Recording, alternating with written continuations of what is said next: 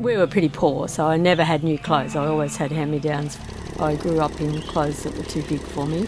Probably when I was about 13 or 14, taught myself how to make them fit me better. That's Bob and Joy. She's a designer who made her start in recycled fashion out of necessity. Just one of the many voices you will hear on a new podcast, Upcyclers. It was really like alchemy. We were just melting metal and trying to recreate something out of it. In each episode, we will reveal a new upcycling story. We'll meet the people, artists, tinkerers, and inventors who are revamping our waste into quirky contemporary art. There's a certain sound that you get from having the wind up gramophone. So it felt like listening to ghosts as a young child. Yowza, yowza, yowza.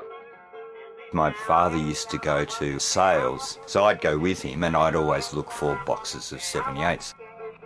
Join me, Amanda King, as we redesign, reuse, and recycle. Transform how you look at your waste and find out how you can be part of the movement. I really, really hate the idea of them just sitting there on the road and getting run over. It's a terrible waste.